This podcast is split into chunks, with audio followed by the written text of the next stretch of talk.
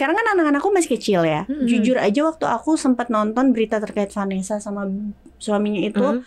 meninggal itu munculin rasa ketakutan buat aku pribadi. Vanessa Angel itu Iya, ya, yang betul. meninggal mendadak karena kita nggak pernah tahu musibah itu kapan kejadian. Betul. Ya.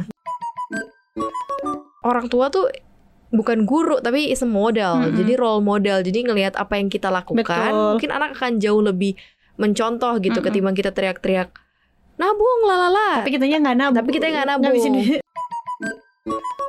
punya anggota baru di keluarga itu kayak pasti nanti akan jadi tambahan pengeluaran ya. yang beda. Terus buat pendidikan kita kan juga pengen ya nanti Mm-mm. dia bisa sekolah misalnya secure sampai S1 misalnya Ya, ya. setidaknya.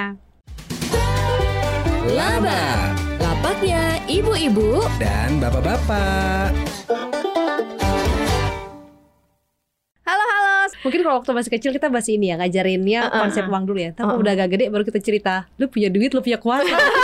Di laba lah pakai ibu-ibu dan juga bapak-bapak. Ini yang paling seru nih, karena laba kita tuh selalu punya respon yang positif banget sama pendengar kita di Spotify. good news. Jadi kayak mungkin relate ya sama mereka ya topik-topik bahasan ya. Seperti biasa tim ibu dari di sini ada Maria Katarina, ada Ibu Inta di sini. Halo sobat cuan. Dan juga ada kakak Olivia Louis. Hai gengs, kita sudah siap Ya sudah. menjawab pertanyaan-pertanyaan misteri ini. Misteri ya, selalu loh. Selalu misteri. Aku suka deg-degan loh serius.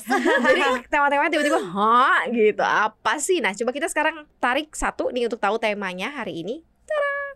Belajar dari orang tua Belajar jadi orang tua Hmm, Oke Baik. Karena kita dulu dididik sama orang tua kita Sekarang Iya. kita jadi orang tua ya Hmm. Tapi honestly susah loh Ternyata pas gue mengalami jadi orang tua Karena Iya. nggak pernah ada pelajaran di sekolahan langsung kan mikir ya pantesan dulu mama kita gini Heeh. gitu baru sadar baru paham baru maksud pantesan mereka. dulu ya kalau orang tua kita suka bilang nanti ya kamu Iya. tahu rasanya kalau udah jadi orang tua ternyata begini gitu ya.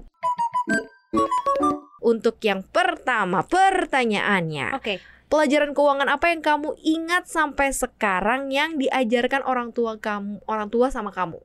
Pelajaran keuangan apa yang kamu ingat sampai sekarang yang diajarkan orang tua sama kamu? Oke soal keuangan.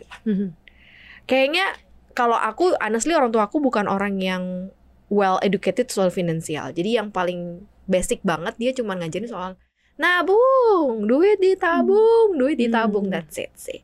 Tapi memang nggak pernah ada pembahasan kayak yang sekarang-sekarang gitu yang kita bisa tularkan ke anak kita soal apa itu investasi apa itu aset kelas yang lain gitu ya. Atau mungkin kita nyiapin dana-dana pendidikan uh, anak-anak kita atau untuk masa depan anak kita dengan berbagai instrumen. Kalau dulu sih jujur tidak selain duit jangan dihabisin ditabung. Udah that's it. Kalau gue dari nyokap gue sih kayak gitu. Kalau kau Liv nggak ada sama. Iya. Sama sekali nggak ada. Tapi minimal diceritain gitu nggak? Duit ditabung gitu oh kalau nyokap gue masih yang duit ditabung gitu. Enggak kalau bunta? Aku tadi sebenarnya sambil mikir ya.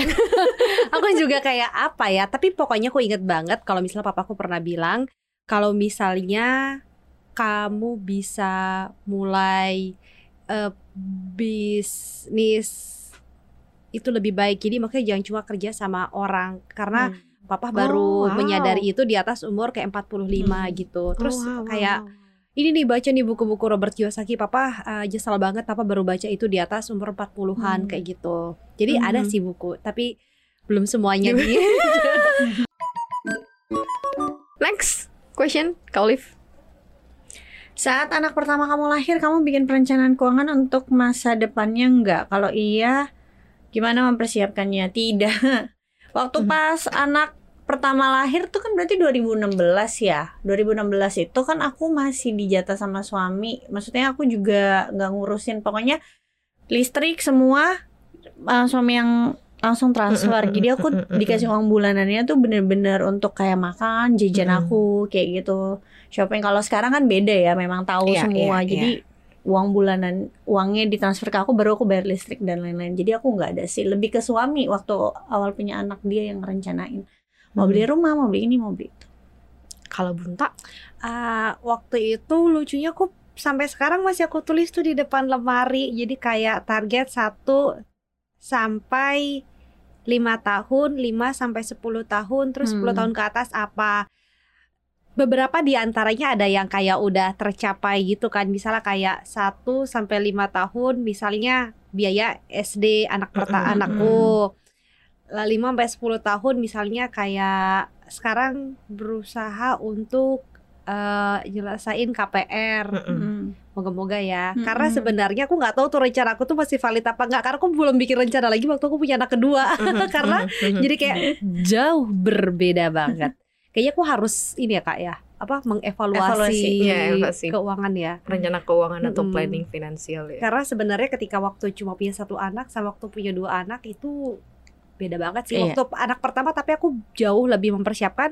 Waktu Mhm. anak kedua ini kayaknya aku masih sambil ini deh agak ngap-ngap merencanakannya. Mana aku takutnya bikin sesuatu yang tidak realistis gitu Hmm. loh Oh, akhirnya. oke, oke, oke, Karena harus oke. disesuaikan juga kan banyak penyesuaian kayak gitu.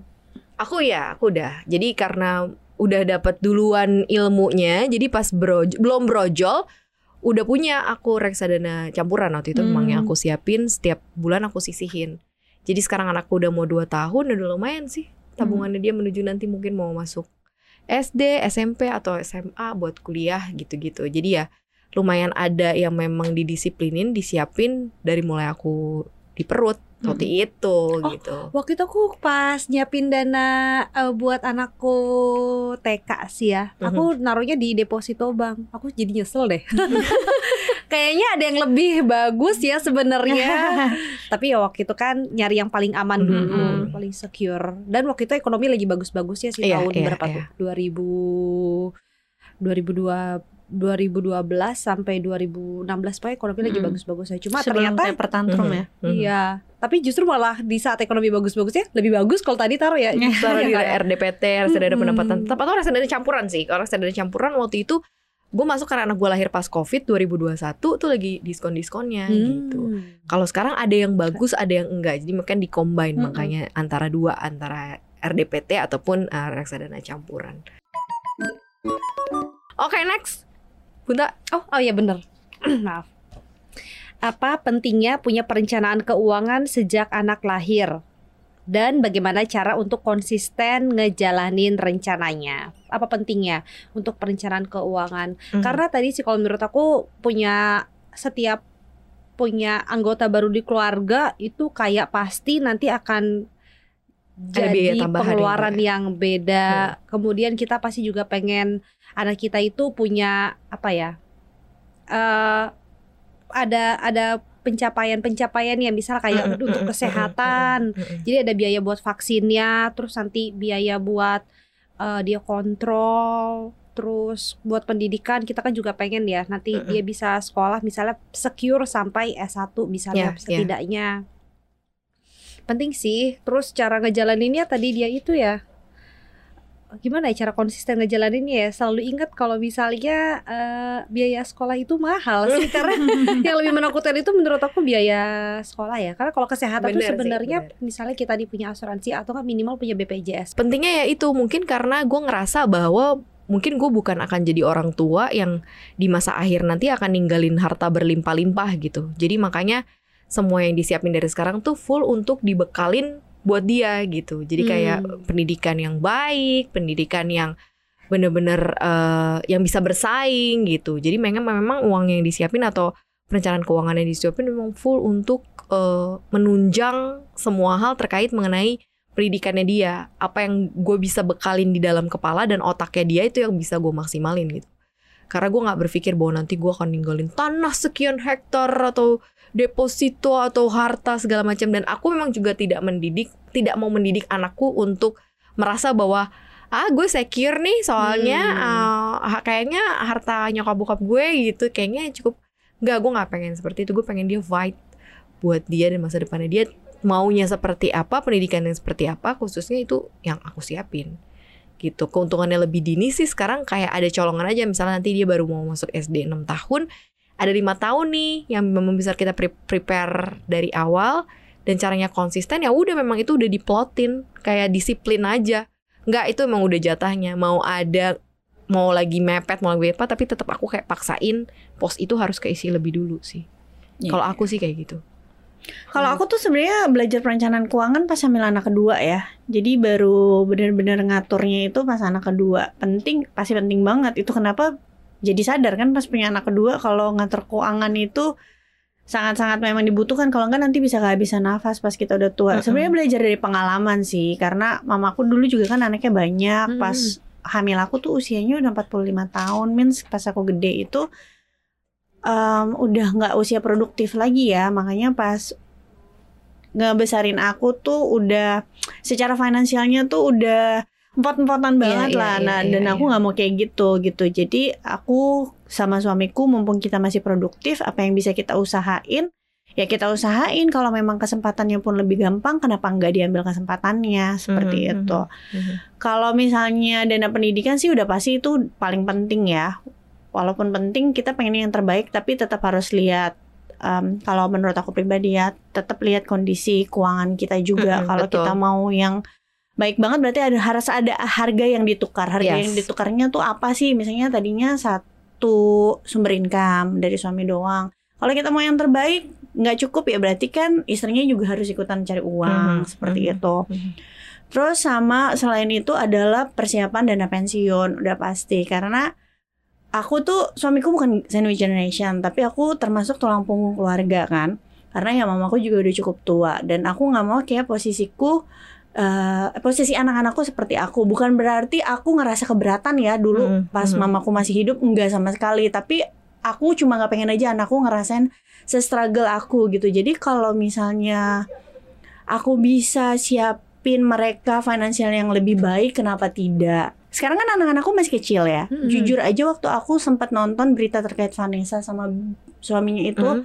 Meninggal itu munculin rasa ketakutan buat aku pribadi Vanessa Angel itu Iya, ya, yang betul. meninggal mendadak. Mhm. Karena kita nggak pernah tahu musibah tuh kapan kejadian. Betul. Ya. Jadi apalagi aku sama suamiku kan sering pergi ya naik pesawat. Lu jujur aku tuh waktu pas masih single belum punya anak ya lebih tepatnya naik pesawat tuh nggak pernah ngerasa khawatir. Tapi entah kenapa ketika sudah punya anak kalau naik pesawat berdua sama suami tuh khawatir banget gitu. Mhm. Takutnya kayak ini abis ini gue ketemu anak gue lagi nggak sih kayak gitu. Mhm, Jadi mhm. Em, karena aku selalu berpikir kayak gitu kalau mereka masih kecil terus nanti mereka makannya gimana gitu. Kalau misalnya aku sama suamiku nggak ada itu kenapa? Makanya aku bikin asuransi jiwa sama suami sebenarnya buat mengcover itu. Ya kalau misalnya nanti kita masih hidup sampai mereka gede ya udah bagus gitu kan. Tapi sebenarnya buat jaga-jaga aja karena kita nggak tahu apalagi mama mamaku udah udah PSW mama mertuaku juga udah PSW maksudnya sisa papa kayak kasihan gitu loh kalau misalnya terjadi apa-apa sama kita gitu ya? berdua ah, ah, papa mertua tuh harus kayak nanggung misalnya anakku gitu dua-duanya Mhm, gitu. mhm. Oke, bagaimana pendekatan kamu ke anak untuk ngajarin soal pengelolaan uang? Mungkin tadi kali ya yang udah dibahas hmm, dengan pertama ngajarin segala hal itu harus ada kata cukupnya, Iya, iya, iya. harus ada batasannya. Kalau nggak dikelola itu pasti nanti kamu akan kesulitan untuk mendapatkan eh, barang atau waktu liburan lainnya. Misal kayak dia suka nanya kan, eh Mah kita kan pernah liburan ke sana kapan kita ke sana lagi? Iya Mhm. nanti ya, nanti ya. Mhm. Doain yang penting ada rezekinya. Terus Mhm. nanti kalau misalnya mau ya kita harus nyiapin uang untuk khusus untuk liburan kayak gitu. Mhm. Ya, Ya, mungkin hal-hal simpel kayak gitu kali ya. Hmm. Kalau bilang pendekatan ke anak untuk ngajarin soal pengelolaan keuangan, kayak kayaknya kalau pengelolaan keuangan tuh bukan sesuatu hal yang diajarin kayak satu tambah satu sama dengan Mm, dua mm, gitu. Menurut gue sih, walaupun ini belum diimplementas diimplementasikan ke hidup gue karena anak gue juga belum gede, tapi kayaknya orang tua tuh bukan guru tapi is a model, Mm-mm. jadi role model. Jadi ngelihat apa yang kita lakukan, Betul. mungkin anak akan jauh lebih mencontoh gitu Mm-mm. ketimbang kita teriak-teriak nabung lalala. Tapi kitanya nggak nabung. Tapi kita nggak nabung. di, Ya, makanya. boros gitu. kita mungkin lebih akan eh, akan lebih bisa berhasil kalau prakteknya adalah yuk ke bank mama mau nabung gitu jadi Ya. dia ngeliat oh mama aku nabung oh mamaku Mm-mm. melaku- menyisihkan eh, rezekinya mungkin sebagiannya untuk ditabung untuk goal-goal yang lain mungkin kalau untuk ngomongin goal dan lain-lain itu kayak nanti kalian tunggu sampai makin besar makin besar mungkin selebihnya seperti itu tapi kalau aku disiplinin ke diri aku sih ini kayak dari sekarang tuh dari dari dulu banget dia tuh eh, udah punya sering dikasih duit gitu sama kakeknya sama Mm-mm. neneknya sama om-omnya karena karena anakku tuh cucu pertama Mm-mm. dari dua belah pihak dari aku maupun Hmm. dari suamiku jadi tuh udah ke mana-mana lah dapetnya entah dapat sekian puluh ribu seratus ribu atau apa Hmm. nah tuh aku berusaha sebaik mungkin tidak menggunakannya jadi aku Hmm. simpanin tuh uangnya kadang aku top up masukin ke reksadana Hmm. dia semua gitu jadi itu semua yang dari keluarga nggak ada yang aku pakai semuanya udah jadi punya Hmm. dia Pernah untuk dikasih kunci motor juga nggak? Oh, ternyata dia berharapnya kunci rumah bu kalau aku gitu sih ya mungkin gitu kali ya kak Olivia kalau Olivia Itu gimana Iya oke kan ya? banget. Nah, aku tuh penasaran deh, sebenarnya anak itu boleh gak sih kita kenalin konsep kayak nanti uangnya bisa habis kayak gitu? Soalnya anakku pernah temennya nanya, Hmm. kok kamu nggak kayak gini? "Eh, iya, soalnya eh, uang mamaku lagi habis gitu. Boleh gak sih sebenarnya kayak dia merasa bahwa oh orang tuanya ada momen di mana bisa kayak gak punya duit nih kalau Hmm. misalnya terlalu banyak. Tapi nanti justru malah dia berpikir, oh ternyata uang orang tuaku bisa habis juga ya, Hmm. walaupun udah dikelola gitu. Kalau aku prefer kayak better um, ngomong ke mereka ada uang tapi alokasinya bukan untuk itu. Hmm. Jadi ketika kita kerja, kita punya pendapatan, Mm-mm. ada yang bisa memang kita pakai untuk bayar sekolah, untuk bayar les kamu, untuk jajan, tapi juga ada batasannya dan ada yang harus disimpan untuk nanti di masa yang akan datang, misalnya untuk pergi liburan atau misalnya ada yang sakit dan lain-lain gitu. Jadi jangan bilang kalau menurut aku pribadi ya jangan bilang kayak uangnya habis gitu. Hmm. Karena menurut aku itu kayak takutnya nanamin negatif mindset gitu loh. bad Hmm. affirmations juga Iya, Kalau itu kayak affirmation. bertentangan sama akunya gitu. Kayak gue tuh nggak mau sebut uang habis karena bad affirmation gitu loh. Tapi mungkin untuk kenalin ke anak ya caranya tadi kalau Olive kayak udah paling Mm-mm, bener deh. duitnya lagi disimpun buat yang lain gitu Uh-uh. Iya, ya. ada uangnya tapi bukan alokasinya ke situ. Jadi kalau Iya, kamu iya. mau itu, berarti kita harus tunggu nih periode berikutnya. Iya, iya, iya. Ketika yang sih memang ada spare-nya untuk itu gitu. Next, menurut kalian perlu nggak bikin celengan klasik untuk ngajarin uang ke anak? Misalnya bikin Hmm. toples untuk nabung, belanja, dan sedekah. Kalau aku, aku belum kepikiran ini. Tapi kalau aku emang ada celengan, emang udah ada celengan sih di rumah. Terus aku ajarin kayak ini uang. Aku nggak tahu ya anakku ngerti apa nggak. Hmm. Tapi ini uang, uang kita tabung. Yuk kita tabung gitu. Jadi aku ngajarin aktivitasnya Hmm. aja. Jadi masukin celengan nabung. Nah sekarang dia kalau lihat koin-koin berserakan diambil dimasukin ke dalam celengan itu. Terus kayak ketemu kalau masuk ke mobil papanya ada uang receh yang biasa dipakai buat Pak Oga, Pak Oga itu padahal udah disiapin diambil sama dia dimasukin ke celengannya gitu. Hmm. Aku masih ngajarin aktivitasnya aja karena belum ngomongin duit secara detail ke dia gitu. Aku celengannya dapat dari itu kayak goodie bag tadi. Ulang tahun tahun ya. ulang tahun. Berarti ada nama temennya dia dong di situ. Enggak, jadi kayak bentuknya kayak kaleng gitu panjang. Hmm. Terus kan karena biasa kita kalau ada acara ulang tahun ya kakaknya sama adiknya datang kan jadi dua-duanya dapat Hmm. gitu. Udah celengan kayak gitu yang even itu nggak bisa dibuka tuh celengan. Iya iya iya iya. Ini Terus ntar gue bag sih? anak gue juga pakai celengan tuh. Aku juga pakai celengannya adanya eh, ada waktu itu satu yang beli khusus yang bentuknya gentong plastik gitu loh. Terus satu lagi ya dari ulang tahun teman. Jadi ada tulisan nama temannya di situ Ardi birthday. Mungkin kalau waktu masih kecil kita masih ini ya ngajarinnya Uh-uh. konsep uang dulu ya. Tapi Uh-uh. udah agak gede baru kita cerita, lu punya duit, lu punya kuasa. Iya mungkin ya. Jadi Iya. pemikiran gue. Kalau sekarang jangan nanti takutin dia ke temennya. Bener Kayak- bener bener bahaya ya bahaya iya, ya. Aduh agak ngeri deh. Setuju atau enggak kalau semua permintaan anak harus dituruti? Tidak. lah. Enggak. Enggak lah. Apalagi kita dulu ngesot-ngesot nyari. Iya. gue marah banget sama papa mama aku Enggak kalau misalnya kan kakek nenek ya jadi kayak dia selalu berusaha nggak iyain Mm-mm. karena alasannya adalah kalau sama orang tuanya nggak dibolehin jadi dia nangis tapi menurut Mhm. aku emang anak nangis itu suatu yang bermasalah ya mungkin kalau mereka lebih kayak mau cari jalan singkatnya aja kayak aduh berisik nangis gitu Iya, loh jadi iya, iya. dicari cara cepat diiyain permintaannya tapi menurut aku bahkan jadinya kadang-kadang aku kayak secukupnya aja ke, ke tempat kakek neneknya atau apa Mm-mm. karena apa-apa diturutin apa-apa gitu loh. Hmm, iya sih benar-benar. Kayak gue tuh sampai bahkan bilang, udah eh, Carol di sini aja nanti biar eh, apa namanya oma opa yang ini. Nggak nggak nggak deh. Oma opa tuh sekarang urusannya bukan ngedidik anak tapi Mm-mm. ngemanjain cucu gitu, bukan ngedidik cucu lagi. Jadi kalau misal pola parentingnya bakalan beda Mm-mm. banget karena apa-apa jalan ngelihat ini dikit mau dibeliin, mau dibeliin gitu. Padahal anak gue juga belum bisa ngomong mau atau nggak mau gitu kan. Dia cuma ngelihat ada balon-balon apa bola bola bola mau dibeliin dibeliin. Wah bakalan uh, repot sih. Jadi ya nggak harus ya ibu-ibu nggak harus nggak harus nanti juga harus minta maaf loh waktu ke Karol udah umur 6 tahun waktu dia udah ngerti. kan aku jadi nggak bisa punya mainan itu karena mama loh. Iya biarin aja. Ini aku ya terakhir ya.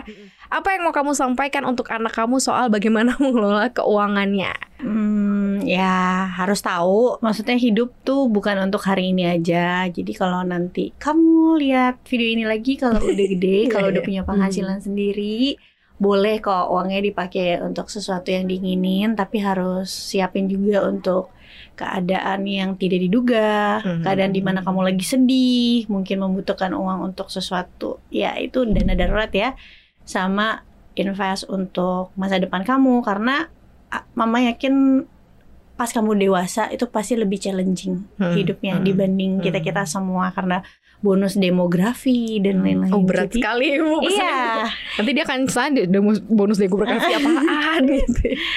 Jadi kalau kamu nggak uh, aware sama ngatur keuangan sedari muda, takutnya nanti agak susah gitu pas dewasanya. Udah sih itu aja. Iya ya benar benar benar karena akan jauh lebih challenging dengan berbagai Mm-mm. macam tantangan hidup yang kita juga nggak tahu dan belum tentu juga bisa kita temenin sampai selama Betul. itu Nggak ya. Bisa ada selalu buat kalian ya. Mhm. Kalian harus bisa handling Mhm. keuangan buat diri kalian sendiri nanti.